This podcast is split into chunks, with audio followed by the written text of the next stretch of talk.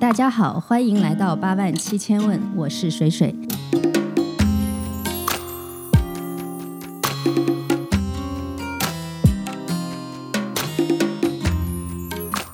那今天呢，可能明明主播暂时下线一下，以后可能会在幕后作为制作这样的一个角色吧。但是不是说他一直不出现了，大家不要担心。然后我们今天要隆重推出上期播客我们介绍的吴伟老师。那吴伟老师，我还是要简单介绍一下。那上期播客我可能呃称他为丙武老师，是因为他微信群里就是随手起了一个名字，但是他对外的比较正式的称呼还是吴伟老师。那吴伟老师呢，是台湾武术泰斗。呃，梁湘润大师的再传弟子，这个我上次也讲过了，还是跟大家再介绍一下，也是上海著名命理学家何崇建先生的入室弟子。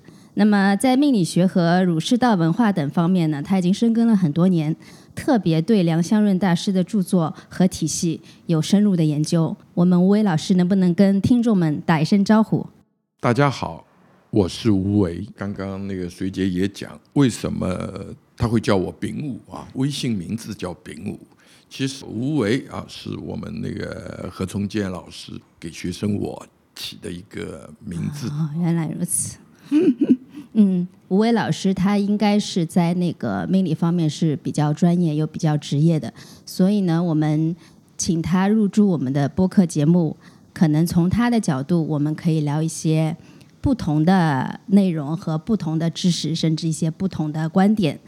首先呢，我就是想问问吴伟老师，因为之前我就是在播客群里聊了一些关于播客，呃，在微信群里聊了一些播客的事情，然后呢，你就非常的感兴趣，向我抛出了这个橄榄枝。我不知道当时你是怎么想的，想要来参加我们这档节目。啊，因为第一个啊，因为那个可能个人经历跟年龄的关系，我个人是比较接受一种开放性的形式。来和大家探讨，或者说讨论一些所谓人性上的东西。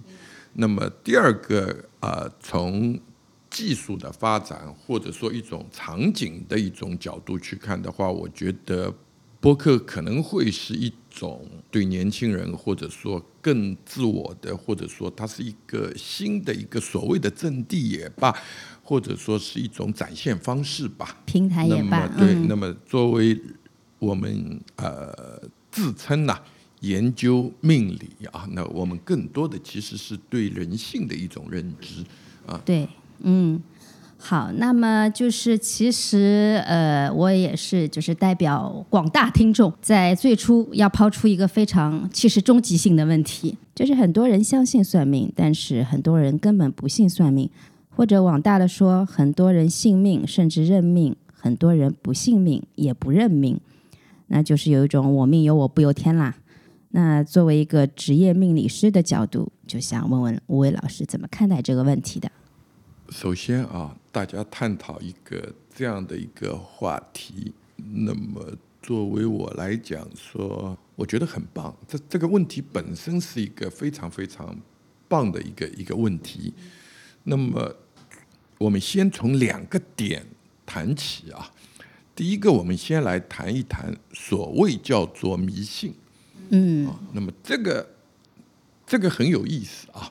对。呃，大家一谈到啊，算命的、看相的啊，或者说做风水的，嗯，啊，我们都讲啊，迷信啊，甚至于说，我们牵扯到部分在谈所谓的宗教信仰过程当中，这两个字。出现的频率非常之高。那么从这个角度，我先谈一下我对迷信的一种定义啊。那我们必须得有一个定义，然后我觉得对话在相同的语言体系中，我觉得这个才有真正的意义啊。要不然说我们。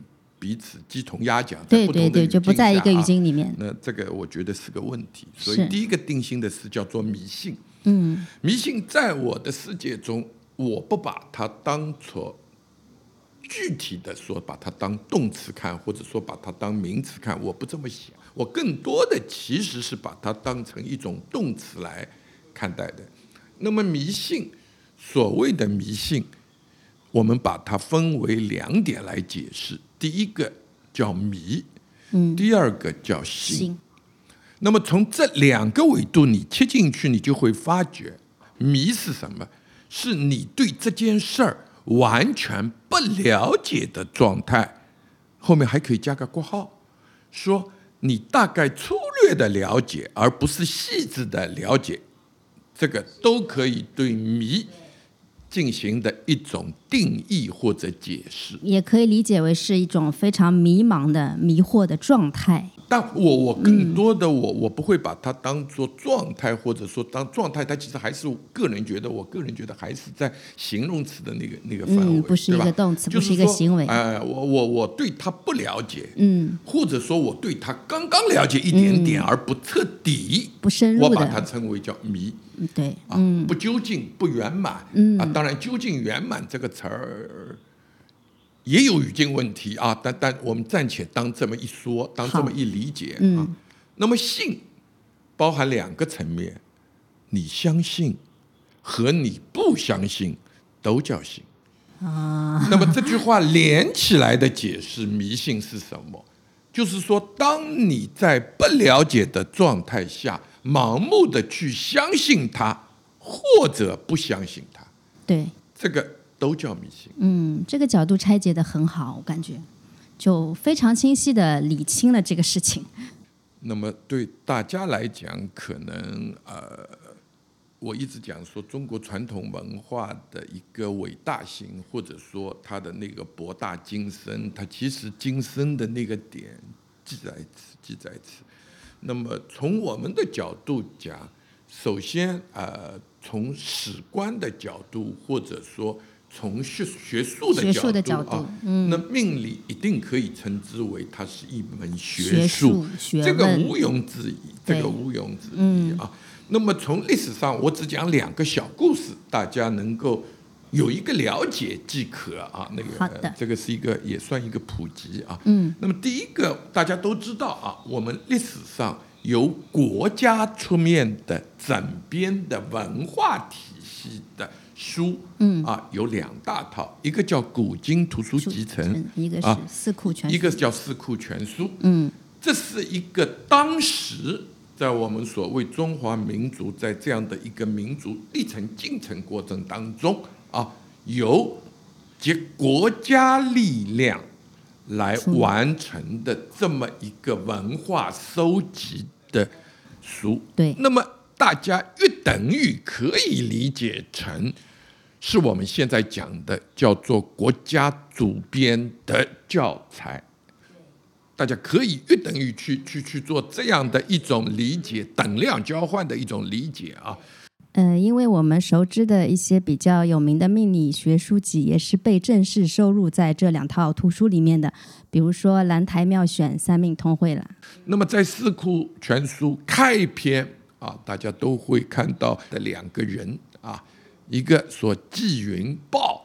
对吧？这个大家都都知道纪云谁啊？那么回一定是说，或者说下面他一定会有乾隆曰，啊，这三个字对三个字的分量啊，那个这个我我想，不管是历史学家，不管是我们所谓说我们的听众，不管是我们在行业内的人，大家都会很清晰的知道。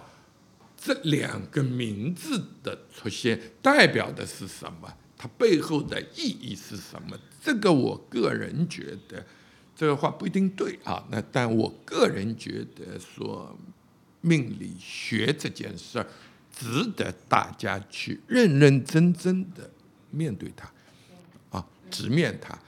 那么不是轻易的否定它。还是要先去了解它。如果你真的有兴趣的话，对，而不是在你非常就是你可能连书都没看过一本，它的历史脉络你都从来没有去了解过的情况下，你就指定它是迷信，或者说它是一个不好的东西，这么简单。是，那么这是第一个我们进来谈的一个角度啊。第二个，从我个人的角度，我给大家去拆分一下啊，何为命？命这件事儿，我们如果说从《说文解字》讲起的话啊，大家可以粗略的，因为现在也是学命理，或者说我们来了解这个时候啊，了解这一类东西最好的年代。最好的年代是因为我们有了互联网这个工具啊，那或者说我们有了更多的人和人的交集。那么技术的高度发展，信息社会的爆炸。那我们能比古人，或者说比那个年代的人，更有了一种所谓的选择权。那我们看到了更多的东西突然涌现出来，得到的信息量非常的大。嗯，那那那这个是一个时代的产物啊，时代背景下的一个产物。那么在这个前提下，我们还是得先回去看一看，所谓叫做老祖宗啊，我们编这个字，定义这个字。命这个字的时候，从《说文解字》的观念，大家可以去查一查、看一看啊。那么讲说是人，对吧？口、令，把这个命啊拆成三个组成部分啊。这是老天爷，或者说啊，网上有时候也会有人解读成这个是一个老所谓的老天爷给人的一种口令字啊，不一定我用的很精准。但是大家可以想象一下啊，我常常把它比喻成造物主啊，那那当当然这个造物主所谓的造物主，我们也不用把它无限的遐想，想成说啊这个是宗宗教的啊上帝呀，或者说什么啊，这个当然你愿意去内想，这是你的事啊。但但从严谨的角度讲，我没有带任何的其他色彩在，就是这个字的原意啊，造物主就是造物主，就是一个原意。那么从造物主的角度说，把人带到这个世上，你一定是要去完成某种特定的使命。那么这个是我们讲，大家可以百度，或者说对于百度说文解字之后的另一种延展的理解。那这是各位自己去做的功课啊。那么第二个角度，我们从一个所谓命。要往外延展的话，那么大家先得了解一件事儿，就是说我们这个叫命理学啊，或者说我们现在我现在在主攻那个八字的那个所谓的专业当中，这个是个啥玩意儿，对吧？那个八字到底是个啥玩意儿？那么这个里面从两个逻辑，大家可以去做一个认知啊。那么第一个，我们的理解是说，它是一个黑匣子。怎么来理解所谓叫做黑匣子？就是我们去推测，或者叫做预测，或者叫做就是我们去看一个人一生的在每一个人生阶段过程当中的那一个答案。把这个话更具象的去讲，或者说更清晰的来表达，说，哎，看看。你出生在怎么样的一个家庭？你的青少年时期是如何度过的？你到了中年是不是有钱？或者说你到晚年是不是能够做个大官？诸如此类，就是说，我们讲的是一个果，预测的是一个果，果是结果的果。嗯。那么，这个在当初来讲的话，这个是在西汉的时候啊。那么。我们有那个一些大师，包括说像董仲舒啊、啊王充啊，诸如此类啊，他们立了很多的学说，为我们这个学问打下了一个很扎实的一个人文，或者说从技术角度讲，它也是一个很扎实的底，把它把它完全扎实起来了。那么。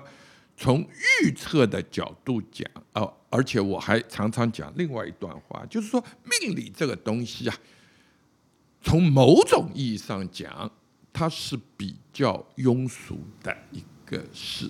嗯，因为他讨论的都是我们生活中关心的这些，就是我们在讨论的都是果。对，啊，这是它相对。庸俗，我们讲庸俗的一个地方，嗯，那我们只谈一个结果啊，那我们大家会觉得啊，有钱好，对吗？但我有个好奇的地方，命理虽然是只谈结果的，但是它是能看到因的，对不对？在这个过程当中，这是一个蛮难回答的问题。那那没关系那那个那个那个，从八字的角度去看的话，嗯我们谈的是果，不是因。嗯，因是倒推的，倒推的，嗯，倒推的。对，那它是有有一个我们叫做对学术，你进来以后会有一个认知的一个完全的变化。嗯啊，因为谈这个，我真觉得是个好问题啊，问题本身是个好问题。因为我为什么会想到这个？就是你刚刚提到王冲啊、董仲舒，那我们知道最初好像是王冲吧，我我可能记错了。有病要说，就是针对八字说，每个八字都有病，讲的是润衡，哎，然后所以都会有药，对吧？那么就这样的一个，那我就觉得是不是呃，既然有病都有药，那肯定也都有因嘛。就第一个啊，嗯那个那个，这个应该是张衡说的，可能啊对对对可可能是记错了王充说。嗯王充讲的是叫气啊，就是说王冲他他的一本著作应该叫润润衡啊，润嗯衡。嗯润衡它基本阐述的还是我们在讲命这件事儿的出发点，或者说对于这个学术，它比较相对底层的那一个所谓的逻辑啊啊，他们这个还基本上，他们那一批人，包括董仲舒。他们更多的是在谈所谓的这个学说，为这个学说奠定一个底层的逻辑啊，而不是在于一个所谓的动作，或者说他判语断语，对就吧？变成一个它它的重点，方法对，他的重点不在不在这个地方嗯啊。那么，刚刚刚刚那个水姐的这段话，说引发了我一个好玩的思考啊，展开讲讲说 说我觉得蛮有趣的一件事儿。我爸爸是一个足球运动员，而且是专业队的。他们是这种，就是说自己运动员出身的人啊，他很反感一件事儿，就是大学的做足球理论的人，啊，能他们会很。反感。嗯反感的原因呢，其实大家可以把我刚刚现在讲的这个案例延伸到任何一个行业中去啊。那么我父亲当时反感的是什么呢？你们那群人呐、就在那儿呢，哔哔哔哔讲，对吧？嗯对讲的头头是道，但是你来踢对吧？踢看，啊，对，运动员最牛的一个说法说，对不要跟我讲嘛，下来踢踢看，对，再来谈这个问题，是，对吧？嗯好那么行业当中，包括说我们当下眼睛的世界，我们大家也会讲啊，说，哎呀，有些人书写的很好，嗯，对吧？他会不会认命呢？对啊，认命什么、啊，什么水平呢跳下来算算看呢？对，其实这个问题在我眼睛里是不用去争的啊。那么，任何一个学说，先有鸡，先有蛋，我们得先从这个根上去揪一揪。就是说，如果说没有当时的这种先贤来谈形而上的问题，何来形而下呢？嗯，没有了。对，你这个学说所有的根基都都没有了，了那么何来谈做做看呢？嗯，只是各有各的强，对。各有各的视角，对对。它不完全拆分在一个平面去对对话，而且它是不能完全割裂开来看的，就好比我们呃，大家在生活中对吧？嗯。突然问。说这个小狗和那个小猫比谁漂亮，或者说这个男生和这个女生比谁漂亮，这个东西不在一个维度上嘛。对对对对，是，嗯呃，简单来讲就是这样，常常可以问啊，不是说嗯不可以问。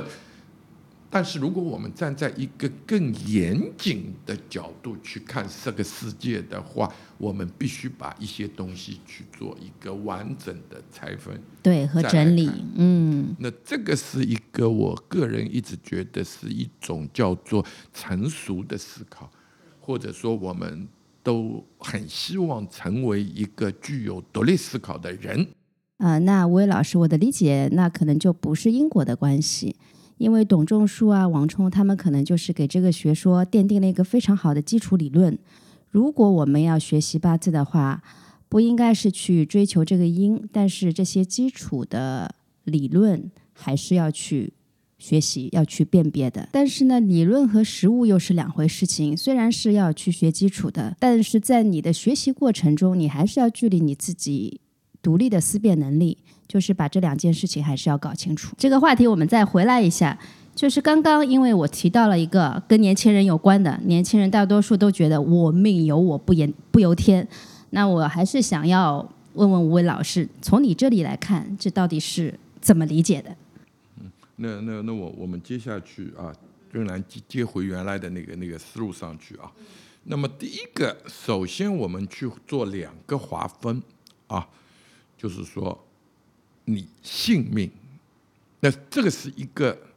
一个层面啊，第二个层面我们去划分说你不信命，那么我们从不信命这根支线啊往下走，那么我我剖了几个角度啊，尝试的去剖几个角度，让大家作为一个引发一些思考啊。那么第一个角度说，我命由我不由天，那么。我个人出浅的那个立场啊，站在说这个世界万物都由我做主的这个论点上往外延展啊。那么，第一个，我们人在这个世界上，大家想一想啊，你和这个世界有几种通道的链接啊？这个。我一直讲说，这个可能是翻译成人话讲啊，那么比较粗浅。那么第一个，我们叫做人和人的关系，在这个层面上，我们活在了这个世界上，你不管在你何时的年龄段里，你都会都会和不同的人有链接，在人和人的链接的这个逻辑上，嗯。我只提一个问题来作为答案，希望大家都想一想，静下心来想一想，你能影响谁？你能影响谁？或者说你能做谁的主？嗯，这个逻辑一样啊。你能影响谁？你能做谁的主？你能做你爸的主吗？我看未必吧。嗯，你能做你妈的主吗？你能做老师的主吗？你能做同学的主吗？嗯，你能做同事的主吗？诸如此类，你就往下延。对，这个逻辑我已经想明白。这个答案本身，我个人觉得不重要。嗯，啊，我们可以留给听众去思考。对，就你觉得这个话，你不需要回答我。我的立场是啊，嗯，你扣心自问，你问问自己。对，嗯。其实我心里面已经有了我的答案，我也知道你为什么要用这个逻辑去推了。第二层逻辑啊，我们跟人先撇开了，那么谈第二层逻辑，人和物的链接。嗯，啊，我们人活在这个。世界当中，我们很和很多的所谓的物也是有连接的啊。那么现在年轻人比较流行的叫物联网，对吧？嗯，物是物是跟连了，物是联网了啊。你在哪儿？我不知道。那么反过来讲，你能做啊？你眼睛里看到的杯子的主吗？你想让这个杯子热就热了吗？你想让这个杯子冷就冷了吗？或者我们倒回来讲。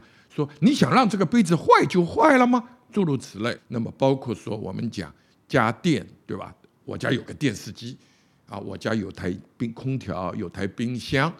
从逻辑上讲，我们在这个物欲的社会中，我真的希望说我买一台东西来能用一辈子，不要坏，对吧？对，这个至少来讲，大家都很开心嘛，省钱，对吧？是。但你能让它不坏吗？当然，你说我要砸了它，那另当别论啊。这个这个不在我谈的对对对对吗？嗯。那从我们本意上，就像讲，我买的东西，我为啥去砸它？这个这个是要又又扯远啊。但你能做他主吗？同样的，跟上一个纬度的道理是一模一样的论法。对，说也是各位听众自己去想。第三个纬度。同时，我认为也是最精彩的一个维度。你能做你的主吗？嗯，那前两个已经被我用问题式的一个东西做了一个解答。那么第三个层面怎么去理解？你能做你的主吗？那这个角度其实也很有趣。这个问题就是对，就更加呃精确的回到了我刚刚提的那个问题：我命由我不由天。我们往自己身上看一看啊，说我能做我的主吗？我想问几个问题啊。你能够让自己说饿就饿吗？第二个问题说，你生病的时候想让自己不疼，你就不疼了吗？你去看你本质上的那一些需求，或者说我们本质上要的那个东西。是你控制的吗？那我再问一个问题，更更能够解答我刚才的观点啊。说你能控制你的想法，说我爱往哪儿想就往哪儿想吗？举一个再深入一点的例子：当你失恋的时候，当你困惑的时候，当你极端难受的时候。你能控制着不去延展的想这个所谓的难吗？反正我觉得我是做不到的。关于这一类问题，我的答案是：每一个人都不需要急着来去下一个定义，说我能做到，我不能做到。我觉得更多的是引发一种思考，它它它不是一种答案。对。那么从这个角度讲说。我把这些观点，或者说开了一个想法上的窗，让大家试着有一个新的路径，对，来去认认真真的想这个。那么，既然谈到这儿，那我还能举一个更极端的例子。嗯，如果说我的生命我来做主啊，那么啊，我忘了。这个我忘了一个前提啊，曾经我我在前面的那个人和自己的延展上，我还提过一个问题啊，说你能让自己想生出来就生出来吗？啊，你想让自己死就死吗？啊，这个也不是由你控制的。嗯，那么也遇见过一些很好玩的朋友啊，那么他们用了另外一个思路在谈，说不对。他说：“我认真想过了，生我是肯定没办法。说我我是有办法，对死我有办法的。那当然，这个这这这个话题很敏感啊，或者说那个，但是作为人性的本身来讲，死。”我们必须要去认真面对，对对对，啊，这是一个永远谈命、永远绕不开的话题。我觉得其实死亡是要去直面它的，就是我们可能，呃，我们从小的教育是比较欠缺这方面的教育的，但是它是可以摊开来讲的一个事情。对，是关于这个，呃，先讲一个关于我们命的一个定义啊。嗯，我就套一个维度给大家，大家仍然去想一想，大家有没有？不要讲自杀，我们哪怕讲偶然死亡啊，嗯，意外，这里面一定是有一个叫做意外，对，啊，嗯，那么意外这个词，很多时候啊，在这里我仍然要提醒听众朋友们，就是说，我们看问题啊，有时候。要站在一个所谓叫做客观的角度去看，而不要带入个人的所谓的主观情绪啊。意外这两个字，某种意义上讲，只是意外。你不要脑子里马上联想到有意外一定是不好的，或者讲你马上联想到意外一定是好的。嗯，意外就是意外，不分好坏。好坏是第二层逻辑，对它这个词本身是没有褒贬性的，是，嗯，这是一个客观的描述，对。那么在意外里面，我们会突然会发觉啊，说包括说我们有时候听新闻，像听的很惊心胆战的，说一个小孩子说从几五楼掉下去，居然只是摔伤，一点事儿也没有，嗯，或者说从一个直升飞机到掉到海里。说哎，居然也没啥事儿，这个叫意外。嗯，那么反过来，我给大家的一个答案是说，如果用一个精准的语境来表达所谓死这件事儿的前提是说，你首先必须对如何死有一个非常熟练的，或者说非常了解的手段的知识储备。嗯，在这样的前提下，你排除你认为所有的外因，嗯，然后才有说你可能有百分之九十九点九九九九九的概率达到你这个所谓的嗯，最后的结果。对，那么是经过三层的逻辑套到最后的，嗯。所以它一定是必然性的嘛。那当然，谈这个问题，必须又得回去谈你在这个人世间，人对你的影响，物对你的影响，嗯就是要回到刚刚的那个角度回到了前三层的逻辑当中去。所以呢，就是吴伟老师给到大家的答案是开放性的，大家去用他的这些逻辑，用他的这些思考去想一想，自己好好想一想，然后个人可以有个人的答案，没有关系，这个是我们节目想要提供的角度。那我们因为之前前面聊了非常关于命的这个事情，那我就是要倒过来总结一下，问一问，那命理它到底是什么东西呢？因为一切都是围围绕我们的命运展开的嘛，对吧？才会有命理学嘛。这个问题其实可以从“命理”这两个字来理解啊，这个是一个能给大家一个所谓我们先讲一个比较粗的，或者说比较大的一个理解的认知。命理，命理嘛，讲道理，这是一定的。嗯，那么从命理学本身角度出发，是说我们人对于人这个物种本身的一个尝试性的讨论，或者说尝试性的认知。对，那么理无非是两点，从两个层面展开。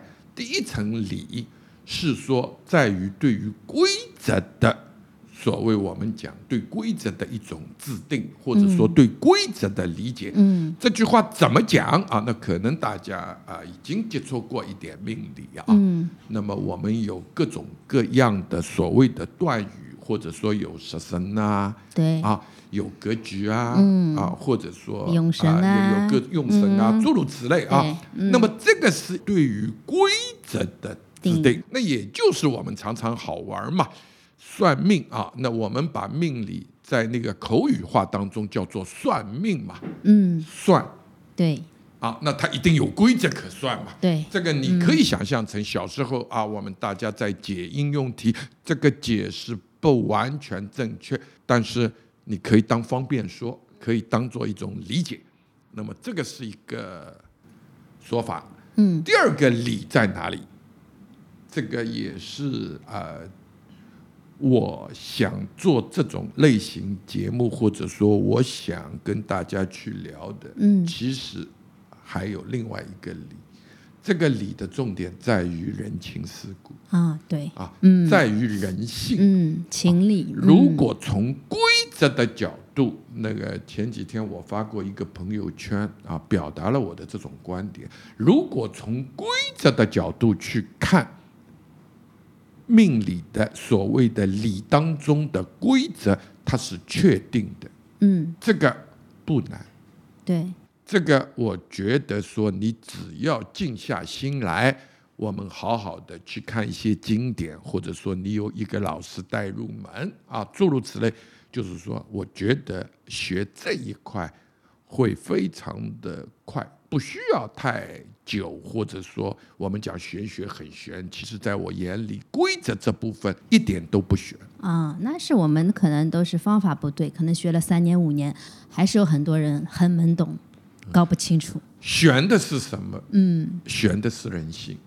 人情世故，人情世嗯故，，对，悬的是这个。所谓讲命理，在我的逻辑当中，大概能解释成，从规则角度讲，命理学不难，也不悬，嗯，不悬，嗯，难的是人性，因为我们是对于一个活的物种的探讨跟研究。那么每一个人他都有个性化、个体化的他对于某一个事物的想法，对，因为有这个想法，才会有这样的一个果啊。那么当然，如果说在这样的一个观点下，可能我还得跟那个观众朋友们介绍一个我曾经在那个三十岁之前想过的一个。呃，问题对，那这个问题可能很多朋友有想过，人的一生，我们从逻辑或者从答案来讲非常清晰，对吧？嗯，就是人的一生，包括物的一生啊，这个所有东西的一生，都是从无到有，从有到灭亡，没有，嗯，它一定是这么一个所谓的循环。对吧？对。那么，如果说我们讲的悲观一点的话，大家会看人生会讲，我们每个人都在等死，啊，这个观点非常之悲观。我们不去给它下定义，嗯，啊，那但它确实存在。对。那么第二个，我们在小的时候啊，在三十岁之后，我去看我的奶奶，啊，那么看老人家，老人家也常常会讲这么一句话。说我们年纪大了，啊，没用了，啊，我们现在是吃一顿少一顿，嗯嗯，啊，当时我是因为这样的语境或者说这样的一个状态，引发了一个思考，就是我们讲的说人活的这一辈子到底干嘛？嗯，那么我的答案，经过我的思索之后的答案，说人的一生。我们在做的是选择题，那么我再拆分一个角度说，为什么我会给这个答案啊？这个其实第一，如果我们谈谈底层逻辑，或者说谈底层实质的时候，就是说你这句话或者说这个想象、这个定语，一定是要一个所谓的叫做绝对真理，就是说你任何事往这里面去套。都是套的对的，嗯，能解释通的，嗯，要不然就有问题啊。那大家都在讲人都是等死的，那这是把话聊死了，对对吧？这个肯定是个绝对真理，这个你跑到哪儿说都通，嗯。但是你万物事件的万物往里套的时候，你套不进，嗯。啊，那我突然我想女朋友了，那这个和死有啥关系？对吧？或者说我要去赚钱，赚了钱为了更好的死，这个逻辑上大家都会。乱啊，嗯，那么我的答案是选择题，那这个是从一个行为角度去理解的啊，大家可以试着想一想，当你早上眼睛一睁，你可能跳出脑海的第一个问题是我起来还是不起来？起床了，那会衍生问题出来，你是左脚下床还是右脚？然后我去刷牙，你是左手拿杯子还是右手拿牙膏？诸如此类啊，一直到你晚上。想上床睡觉，说我要不要睡？如果说我们讲人生是个选择题，这个定义，我个人觉得应该是对的。啊，那么当然，这个从这个往外延展，也就佛家讲的因跟果的逻辑出来了。嗯，对。那么，因为你有上一个因，所以你有下一个果。对，反过来讲，我们套在命理学上去讲的话，也是对的啊。我们是讲一个果的学问。嗯，那么倒推因能不能推？对，就是我刚刚问的。呃，从 我们绕回来，从学术的角度去看，我觉得是不需要去推因的啊。举个例子给大家听，这个世界很多东西有它反常性在啊。那怎么理解啊？就是用我们通俗能懂的一个例子，大家就比较好能懂了啊。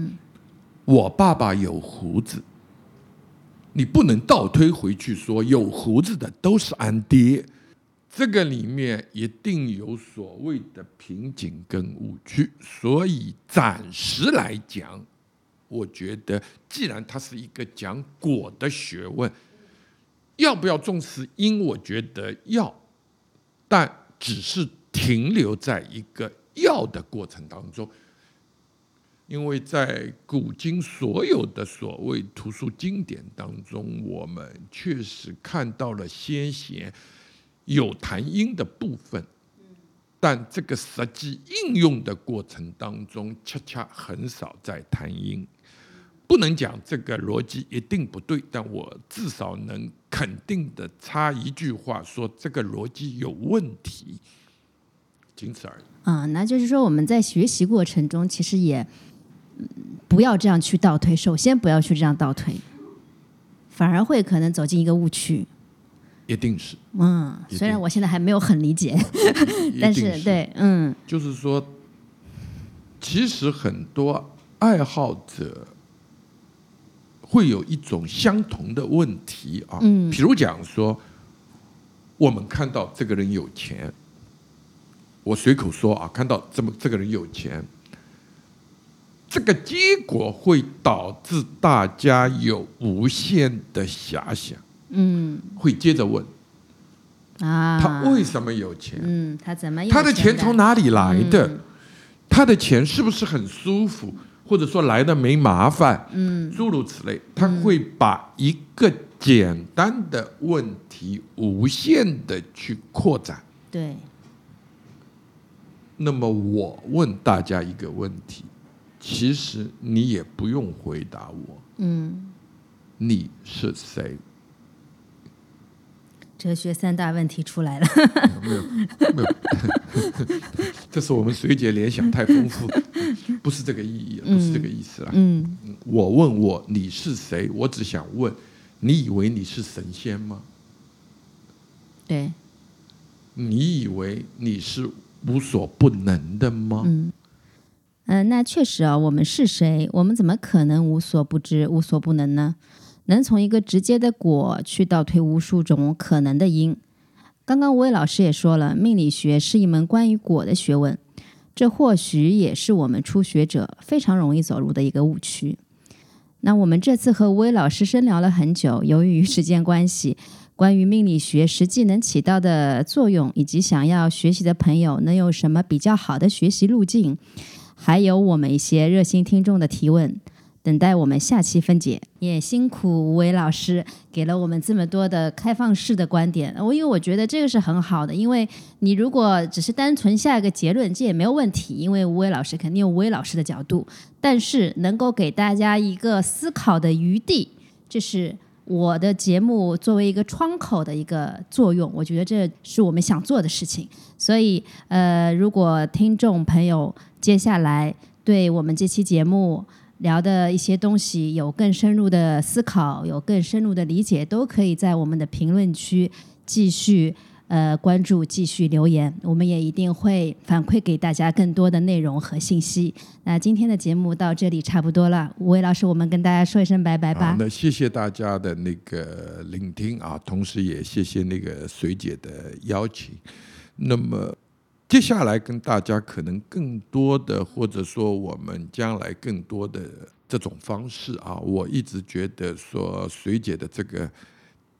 名字起的那个节目的名字起的很好，谢谢谢谢。八万几千问，那我们努力的帮大家去创造这么一个八万几千问啊，所以我我们第一期也更多的是用问的形式来来来做这样的一个东西啊。那么第二个也非常感谢大家的那个聆听啊。那如果大家对八字的那个专业知识啊。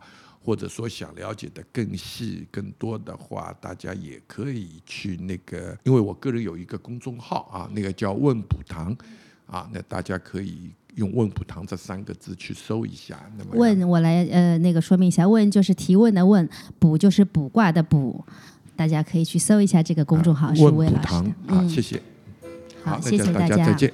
今天的节目就到这里结束了，谢谢大家的陪伴和聆听，拜拜。Sugar man, won't you hurry? Cause I'm tired of these scenes. For a blue coin, won't you bring back all those colors to my dreams? Silver magic ships you carry Jumpers, Coke, sweet Mary Jane. Sugar Man met a false friend on a lonely, dusty road.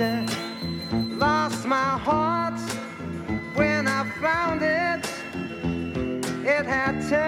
dead black coal. Silver magic ships you carry. Jumpers, Coke, sweet Mary Jane. Sugar Man, you're the answer that makes my questions disappear. Sugar Man, cause I'm weary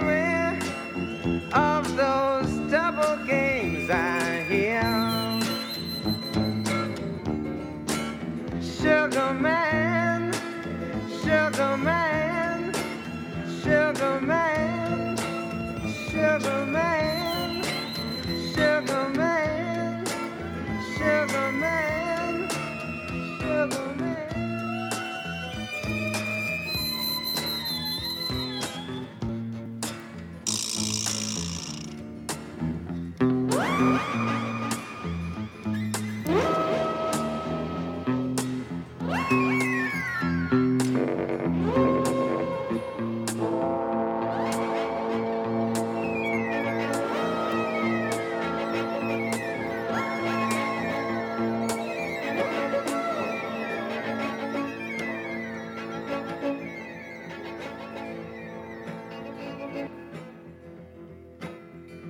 Sugar man, won't you hurry?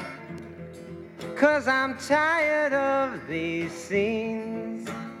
For a blue coin, won't you bring back all those colors to my dreams? Silver magic ships you carry, jumpers, Coke, sweet Mary Jane.